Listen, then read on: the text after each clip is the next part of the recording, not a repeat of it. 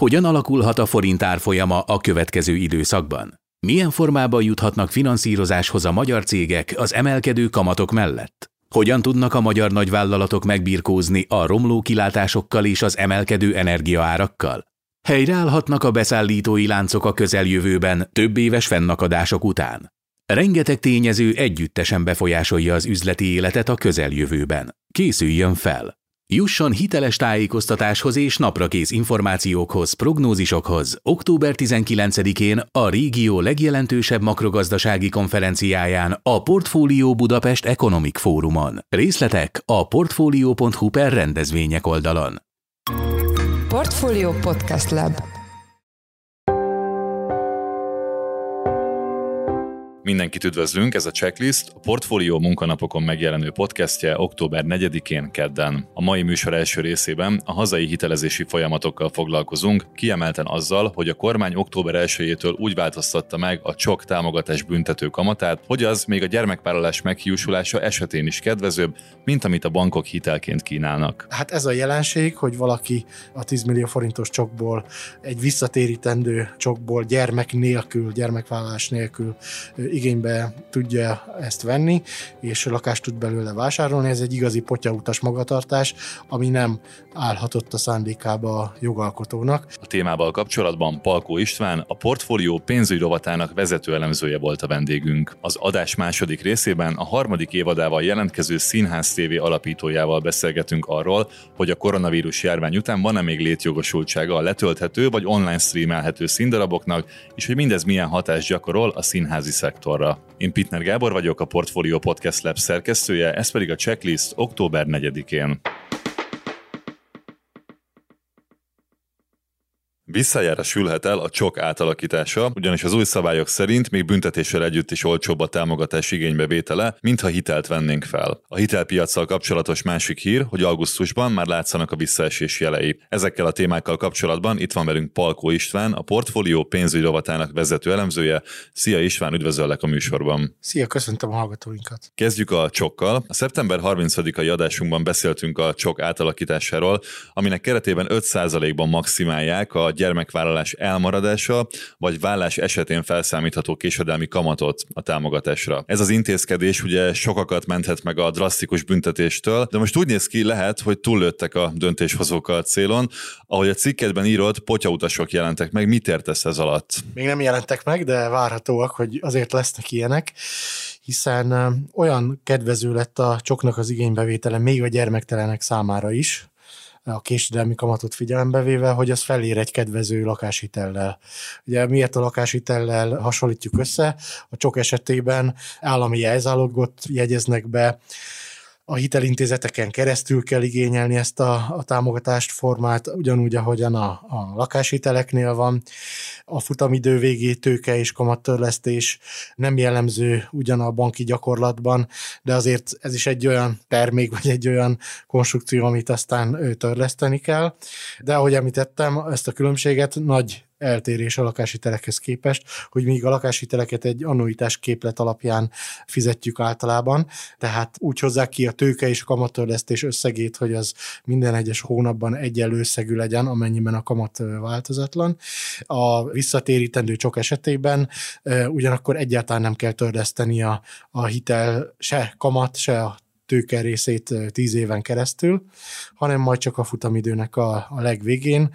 Azért van egyébként ez a tíz éves idézőjeles futamidő, mert a csok, a 10 millió forintos csok visszafizetése esetében az a szabály, hogy a vállalt gyermek számától függetlenül tíz év múltán kell csak visszafizetni, amennyiben nem teljesül a gyermekvállalás. Ez azt jelenti, ha valakinek nincs még gyereke, de hármat előre vállal, akkor igénybe tudja venni a, a csokot előre vállalt gyermekre, és tíz év alatt kell teljesíteni a, a három gyermekre vonatkozó elvárást, de ugyanígy tíz év vonatkozik azokra is, akik már rendelkeznek két gyermekkel, és még a harmadikra várnak.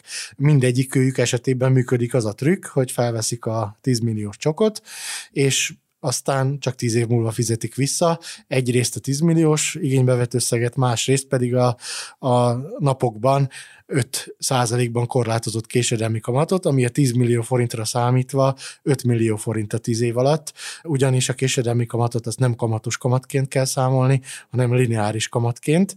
Ez a polgári törvénykönyv alapján meghatározott szabály, és így lényegében kisebb visszatérítendő összegről beszélünk, mint most egy átlagos banki lakáshitel esetében. Ezt számszerűsítve mennyivel lehet most jobban járni, ha valaki úgy veszi fel a 10 milliós csokot, hogy tudja, hogy nem fog gyereket vállalni, mondjuk ahhoz képest, ha egy 10 milliós hitelt venne fel egy bankban. Hát most már, hogyha valaki egy 10 millió forintos lakáshitelt vesz fel egy banknál, akkor nagyjából 20 millió forintot kell visszafizetni a kamattal együtt, de 20 év alatt. Ritkábbak a 10 éves futamidők, de azért ez is létezik, amikor valaki 10 évre vesz fel egy lakáshitelt, 10 millió forintos összeg esetében ez jobban kigazdálkodható, és elmondható, hogy nagyjából 4,5-5 millió forint között van az a kamattörlesztés, amit most egy 10 millió forintos lakáshitelre kell fizetni. Feltehető kérdés, hogy akkor miért buli a visszafizetendő csok egy ilyen lakáshitelhez képest. Hát az a megfejtés, hogy ahogy említettem, a törlesztés az nem folyamatosan történik, itt a visszatérítendő csok esetében, hanem ugye csak a futamidőnek a végén. Még egy lakáshitel esetében már a második hónapban, vagy az első hónapban meg kell kezdeni a hitelnek a törlesztését, és a csok esetében ez a ki nem fizetett összeg, ez sokkal kisebb, havonta félreteendő összeget jelent, mint a hitelek esetében a folyamatosan törlesztendő vagy fizetendő törlesztő részlet. Így aztán sokkal kedvezőbb kamatra jön ki egy visszafizetendő csoknak a paramétere, mint egy lakáshitel esetében. A számításaink alapján egy visszafizetendő csok 5 millió forintos büntető vagy késedelmi kamattal, az 4,1%-os kamatozású lakáshitelnek felel meg. Tehát ekkora hozamot kell elérni igazából egy befektetésen ahhoz, hogy a most 10 millió forintot félretéve, ahhoz, hogy kijöjjön 10 év múlva ez a 15 millió forintos visszafizetendő összeg, de mivel a mostani kamatkörnyezet vagy hozamkörnyezet ennél jóval magasabb, ezért igazából sokkal kisebb összeget kell ennél félretenni, és ráérünk egyfajta folyamatos megtakarítással felkészülni a majdani 15 millió forintnak a, a visszafizetésére. Már egy állampapír is 11% fölötti kamatot tudunk elérni. És hát ez a jelenség, hogy valaki a 10 millió forintos csokból, egy visszatérítendő csokból gyermek nélkül, gyermekvállalás nélkül igénybe tudja ezt venni, és lakást tud belőle vásárolni. Ez egy igazi potyautas magatartás, ami nem állhatott a szándékába a jogalkotónak. Annál is inkább nem, mert az új lakások piaca egyre korlátosabb, tehát most már például Budapesten 40%-kal kevesebb szabad lakás volt a, a második negyed évben, mint egy évvel korábban, és a potyautasok azok a valódi gyermekvállaló családoktól veszik el az új lakások piacának egy részét, vagy a kínálat egy részét. Várható-e, hogy mindezek miatt akkor újra hozzányúlnak a szabályozásokhoz, és átalakítják a kondíciókat? Hát nem igazán számítok erre, mert ez a gyors önkorrekció nem igazán jellemző a pénzügypolitikai szabályozásra. Ezt láthattuk például a kamastop esetében. Többször felhívtuk mi is arra a figyelmet, hogy a kamastop igazságtalan, hiszen azokat hozza jó helyzetbe, akik változó kamatozású hitelt vettek fel, ha úgy tetszik, akkor kevésbé felelős hitelfelvői magatartást tanúsítottak, és azokat diszkriminálja, akik viszont fix kamatozásban vannak. Közöttük ugyanis viszonylag jelentős azoknak is a száma, több mint százezer fölötti, akik ebben a kritikus két éves, mondjuk, mondjuk azt, hogy két éves időszakban szembesülnek a törlesztő részletüknek a megváltozásával, ekkor van a forduló napjuk, és esetükben is viszonylag nagy azoknak az aránya, fix kamatozás mellett is, akik törlesztő részlet emelkedéssel szembesülnek. Itt a kamatstop esetében nem láttuk azt a korrekcióra való hajlandóságot, és hát a törlesztési moratórium se volt például igazán célzott, ott is nagyon nagy volt a tere a potyautas magatartásnak, egészen addig, amíg tavaly ősszel le nem szűkítették az idézőjeles rászorulókra a moratóriumnak az igénybevételeit, de még ezek között az idézőjeles rászorulók között is rengeteg jómódú család van, aki például csak azért veheti továbbra is igénybe a moratóriumot, mert gyermekkel rendelkezik, vagy a jobbmódú nyugdíjasokra szintén ugyanez vonatkozik, és itt is hát elképzelhető, hogy lesz néhány száz potyautas, aki hogy úgy fogja igénybe venni a csokot, hogy tudván tudja, hogy gyermekvállalást nem fog teljesíteni. Nézzük az augusztusi hiteljelentést. Mit látunk? Elkezdődött-e már a prognosztizált visszaesés az új folyósításokban? Hétfőn közzétette a Magyar Nemzeti Bank az augusztusi hitelezési statisztikákat, és ez alapján a lakáshitelezésben nagyjából az folytatódott, ami már megfigyelhető volt az előző hónapokban is. Nagyjából nyár elejé óta látjuk azt, hogy éves összevetésben, tehát az egy éve korábbihoz képest a hiteleknek az új kihelyezés az csökken. Júliusban például 19%-kal kevesebb új hitelt vettünk fel, lakáshitelt, mint egy évvel korábban, és ez most már kiterjedt a fogyasztási hitelekre is. Ez, a, ez az újdonsága talán az augusztusi hónapnak. Például személyi kölcsönből már egy picivel kevesebb fogyott, mint egy évvel korábban, igaz, hogy még csak 0,4%-os volt a visszaesés, de már ez is azt mutatja, hogy a fogyasztásban gondok vannak. Makros kollégáink mondják, hogy havi összevetésben látható már csökkenés a, a fogyasztásban, éves összevetésben nem, de például a jelentősebben dráguló terméktípusoknál vagy fogyasztási kosárban már nagyobb visszaesés látható. Például ilyen lehet az élelmiszereknek a vásárlása. A fogyasztási hitelek ugye jellemzően nem élelmiszerhez kapcsolódnak, éppen a héten jelent meg a KNH banknak egy felmérése, amiben arról értekeztek, hogy kicsit nőtt a felújítási célú hiteleknek az aránya, és csökkent például az autóvásárlásra felvetteknek az aránya. Ezek a folyamatok is befolyásolják a személyi kölcsönök keresletét, és összességében tényleg itt már szintén mintha megindult volna egy csökkenés. Hogyan változtak a hitelállományok? A hitelállományok azok szépen nőnek továbbra is, de azért már nem olyan ütemben minden egyes hiteltípus esetében, mint korábban. A háztartások hitelállománya az elmúlt egy évben 8,7%-kal bővült. Ez jellemzően bőven azért a GDP fölött szokott emelkedni. Most azonban már egyre kevésbé lesz ez valószínűleg jellemző, illetve az látható, hogy még korábban 15% volt a, a háztartási hitelállománynak a bővülése, ezzel szemben bőven egy számjegyű tartományba csökkent. Ennek azért vannak egyéb okai is, nem csak a hitelkereslet alakulása, vagy a, a hitel volumeneknek, a, az új kihelyezéseknek az alakulása.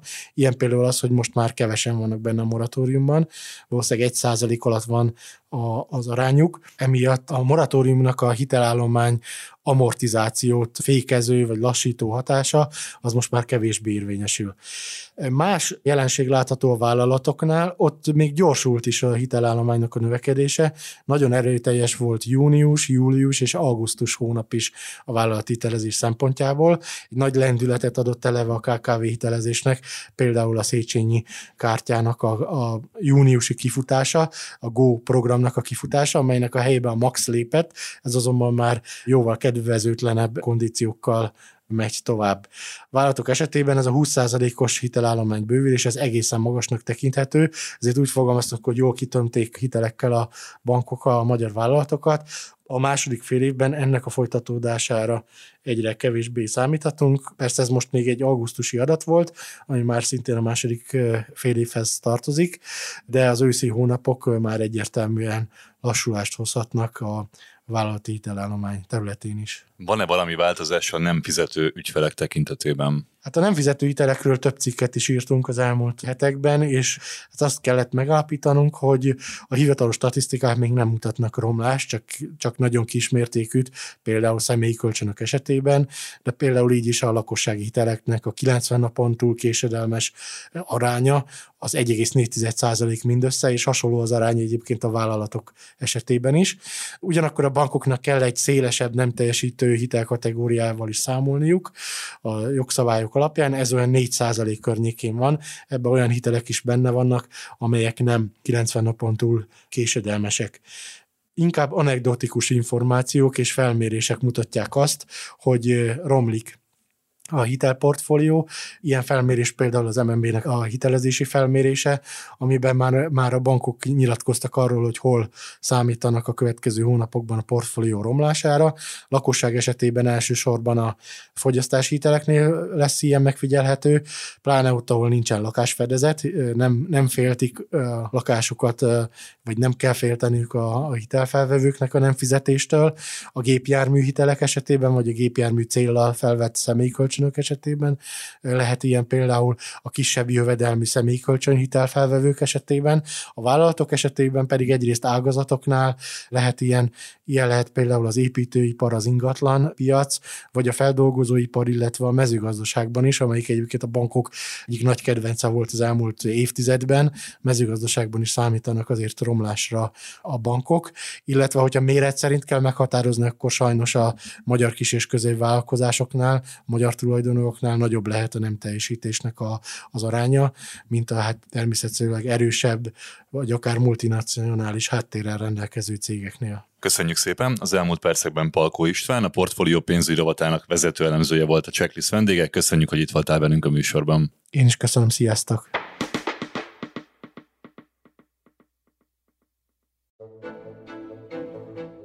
Hello! Én Forrás Dávid vagyok, a Checklist egyik házigazdája, de most egy másik podcastünkre, a szintén a portfólió csoporthoz tartozó Pénzcentrum első yard című sorozatára szeretném felhívni a figyelmed. Ebben a podcastben olyan magyarok karrierútjait dolgozzuk fel, akik maradandót alkottak az üzleti életben. Nemrég jött ki a második évad nyitó epizódja, amelyben Oszkó Péter korábbi Deloitte vezér, ex-pénzügyminiszter az Oxo csoport alapítójának pályájáról volt szó. Oszkó nem csak gyors Big Four-os karrierjéről, de arról is beszélt podcastünkben, hogy miért hagyta ott egy nemzetközi tanácsadó cég hazai irodájának csúcsvezetői székét a pénzügyminiszterségért 2009-ben, és hogy a kormányzati munka után miért a kockázati tőkebefektetés területén folytatta. Ha még csak most értesülsz erről a sorozatról, akkor érdemes tudni, hogy már hét üzletember, befektető, vállalati szakember karrierútja meghallgatható az első évadban, köztük a Szent Király és Balog Leventéé, Lantos Csabáé és a Biotech USA tulaj lévei testvéreké is. Az első yard elérhető minden nagyobb podcast platformon, és ha megtaláltad a csatornát, akkor kövesd is be, hogy ne maradj le a havonta megjelenő új részekről.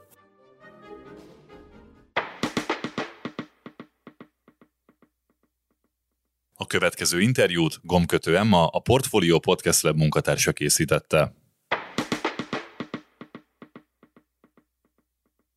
Harmadik évadával jelentkezik a Színház TV, ami a hazai színházak előadásait teszi elérhetővé online platformokon. Kérdés, hogy az ilyen típusú innováció mennyire maradt releváns a járvány után, és hogy milyen hatást gyakorolt a színházi szektorra. A témával kapcsolatban itt van velünk Radnai Márk, színház és filmrendező, a Színház TV alapítója. Szia Márk, üdvözöllek a checklistben. Szervusz, üdvözlöm a hallgatókat. Kezdjük azzal, hogy amikor zárva voltak a színházak a járvány miatt, akkor az online közvetítés jó megoldás volt arra, hogy ne szűnjön meg teljes teljes mértékben a kapcsolat a színházak és a közönség között, de most már bármikor bárki el tud menni ezekre az előadásokra. Így felmerül a kérdés, hogy a jelenlegi helyzetben milyen jelentősége maradt még az online közvetítéseknek. Ez egyébként egy nagyon fontos kérdés, és szerintem joggal is merülhet fel az emberekben, de talán sokkal relevánsabb a válasz, mint azt elsőre gondolnánk, és akkor engedd meg, hogy egy analógiával visszakérdezzek. Mi értelme egy együttesnek kiadni egy lemezt, ha már bármikor bárki el tud menni a koncertjükre? Az első válaszunk az, hogy sajnos nem tud mindenki elmenni a koncertre, csak az, az tud élőben ott lenni, aki a, aki a koncert közelében lakik. Vagy van arra ideje és pénze, hogy akár több száz kilométert utazon magáért a koncertélményért. A második pedig az, hogy azok mennek el a koncertre, akik ismerik az adott együttest, és már volt lehetőségük hallani korábban a zenéjüket. Tehát ritkán megyünk el úgy koncertre, hogy fogalmunk sincs, hogy az adott együttes milyen zenét játszik. És azért mondom ezt az analógiát, mert a zenei lemezeknek sem az volt a szerepük, és a mai napig nem az a szerepük, hogy átvegyék az élő koncert helyét, hanem sokkal inkább az, hogy megismertessék az adott együttest a hallgatókkal. És hogyha mi meg hallgatunk egy zenét, és tetszik az a zene, akkor elmegyünk a koncertre is. És ha visszakanyarunk a színházra, akkor honnan tudná egy Miskolc Miskolci lakos például, hogy mit csinál a Katona József Színház. Tehát furcsa, mert a, a színház az egyetlen olyan művészeti ág volt, ami nem lépett ki ebből a lokális tartalomszolgáltatás világából a digitalizációs útra, ami lehetővé tenni, hogy széles körben is népszerűek legyenek ezek az előadások, meg maga a műfa is, és képes legyen ezáltal a jövő közönségét megszólítani. Másrészt pedig egy egészen más élményről beszélünk, mint az élő színházba. Tehát az élő színházba elmegyünk, és 20-30 méter méterről nézzük a színészek játékát. Van egy hangulata természetesen, az ember szeret bemenni egy házba, lemegy a függöny, sötét van, és akkor ott történik minden előttünk.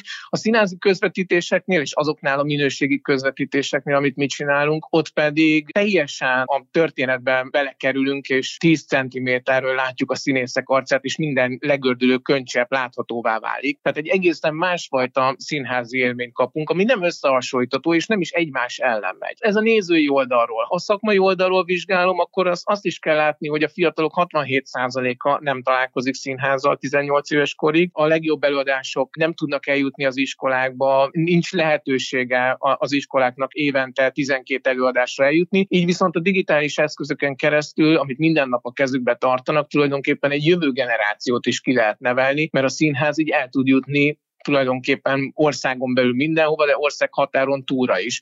Arról nem beszélve, hogy a külföldön élő magyarok ezen a csatornán keresztül tudnak anyanyelvű kulturális tartalmakhoz jutni. És milyen eltérések vannak egy hagyományos és egy online adaptáció között? Ez minden előadásnál más. Tehát az nagyon fontos, hogy a színházaknak elsősorban ugye nem az a dolguk, hogy abban gondolkodjanak, hogy hogy lehet egy előadást online platformra adaptálni. Tehát mint színházrendezőként pontosan tudom, egy olyan műhely munka folyik a színházban, hogy minden egyes premiéret azt érezzük, hogy ha bárcsak lenne még két nap, akkor csodákat tudnánk tenni. Tehát nem fér bele az, hogy azon gondolkozunk, hogy hogy lehet képre vinni ezeket az alkotásokat. És ezért ez egy teljesen másik szakma. A mi feladatunk az az, és ezt szeretnénk professzionális szinten eljuttatni a színházakba, hogy ezeket az alkotásokat, amelyik mindegyik másfajta jelrendszerre, másfajta fénytechnikával, másféle adaptációval rendelkeznek, hogyan lehet képre vinni, hogyan lehet képre fogalmazni. Ebben részünkről egy olyan szakmai tudás van, hogy mi az elmúlt négy-öt évben rengeteg fikciós sorozatot készítettünk, körülbelül 9700 jelenetet kellett képre adaptálnunk, és megpróbáljuk ezt a fajta filmes, fikciós látásmódot ezekben a színpadi alkotásokban is alkalmazni. És tudsz olyan színházakról, akik kifejezetten csak online platformon rendeznek meg egy darabot, úgy, hogy aztán később azt élőben be sem mutatják? Nem tudom, hogy készült-e ilyen, nem elképzelhetetlen, hogy a jövőben legyen ilyen, de azt gondolom, hogy a színháznak elsősorban az a feladata, hogy ő az élő közönséggel kommunikáljon, és ezt a legmagasabb színvonalon tegyék. Nekünk meg az a feladatunk, hogy ezt láthatóvá tegyük egy sokkal szélesebb körben, akár külföldi fesztivál fesztiválokra juttassuk ezeket az előadásokat. Lehet, hogy eljön az idő, amikor már úgy is lehet egy hamletet létrehozni, hogy az élő közönség nem láthatja, de azt gondolom, hogy a kettőnek párhuzamosan kell létezni egymás mellett, és a színháznak elsősorban az a feladata, hogy ezt az élő élményt létrehozza, nekünk meg az, hogy ezt az alkotást, ami szerintem főleg a jó színházi alkotásoknál sokkal több, mint hogy évente 150 előadás kidobásra kerüljön, hanem hogy megőrizzük a jövő számára, és elérhetővé tegyük akár több éven keresztül is. Szinte nincs olyan szektor, amelyet ne érintene az energiaársok, emiatt láttok már megemelkedett igényeket a színházaktól. Itt gondolok például arra, hogy egy színház több előadását is átvinni az online platformra, ezzel is spórolva a fűtési, világítási költségeken. Én azt gondolom, hogy sok más szektorral együtt a színházak rendkívül nehéz helyzetben vannak, és itt a COVID utáni időszak után most az energiárakkal is meg kell küzdeniük, és, és ki kell találniuk valamilyen túlélési stratégiát, mert ahogy hallom, abból a támogatásból kell gazdálkodni, gazdálkodni, amit, amit eddig is megítéltek nekik. Tehát nagyon nehéz színházvezetőként felelős döntést hozni, hogy mi, mi a megoldás kulcsa. És egyrészt a színészeknek munkát kell adni, a műszaknak munkát kell adni, az épületet fenn kell tartani,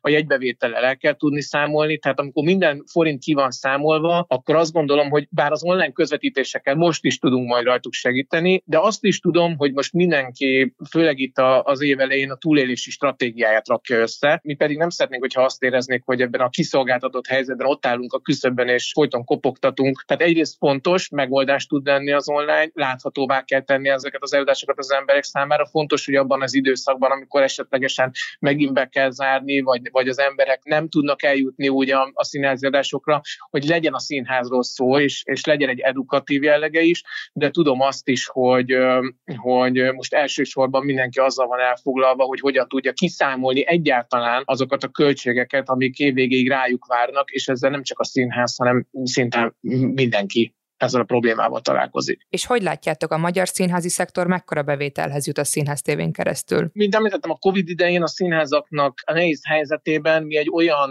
modellel álltunk föl, ami tulajdonképpen szerintem teljesen egyedi, még a világszinten is, tehát az összes költségét, ami a felvételekre vonatkozik, és utómunkát mi finanszíroztuk, már minden színházzal más megállapodásunk van, de azt elárulhatom, hogy a bevételből a szerzők és a színházak közel 200 milliós többet bevételhez jutottak általunk, és mi pedig a ránk eső részből a szolgáltatást fejlesztettük, a platformot, hirdettük ezeket az előadásokat, hiszen a teljes marketinget átvállaltuk, az összes előadásnak az előzetesét és anyagait, kreatív anyagait elkészíteni, a szervereket. Tehát a teljes gyártástól az utómunkán át mindent saját kézbe vettük. A fennmaradó pénzből pedig olyan előadásokat is finanszíroztunk, amikről pontosan tudtuk, hogy nem fogják visszahozni a befektetett összeget, de nekünk meg feladatunk az is, hogy ne csak a mainstream vagy a szórakoztató előadásokat juttassuk el a közönséghez, hanem azokat is, amik kisebb csapatoknak olyan minőségi előadásai, amiről azt gondoljuk, hogy igenis magas értéket képviselnek, de nincsenek benne még a mainstreamben. Pont ezért egyébként gazdaságilag nagyon fontos lenne, hogyha hosszú távon ki lehetne egy olyan kulturális finanszírozási formát alakítani, vagy lehetővé tenni, hogy ezt a közös munkát ezt innovatívan és együtt közösen lehetne felépíteni, mert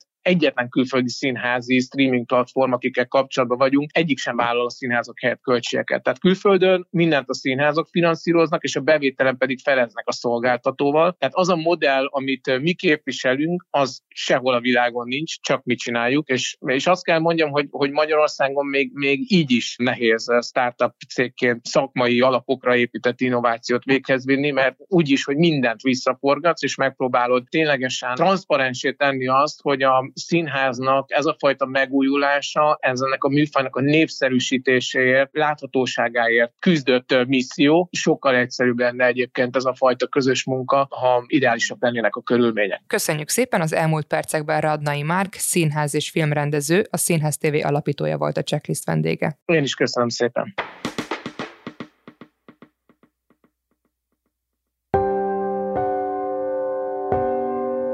Ez volt már a Checklist, a Portfólió munkanapokon jelentkező podcastje. Ha tetszett az adás, iratkozz fel podcast csatornánkra valamelyik nagy podcast felületen, például a Spotify-on, az Apple Podcast-en vagy a Google Podcast-en. Ha segítenél nekünk abban, hogy minél több hallgatóhoz eljussunk, akkor arra kérünk, hogy értékeld a Portfolio Checklist podcast csatornát azon a platformon, ahol követsz minket. A mai adás elkészítésében részt vett Bánhidi Bálint, Forrás Dávid és Gombkötő Emma, szerkesztő pedig én, Pitner Gábor voltam. Új adással holnap, azaz szerdán 5 órakor jelentkezünk, addig is szép napot, sziasztok!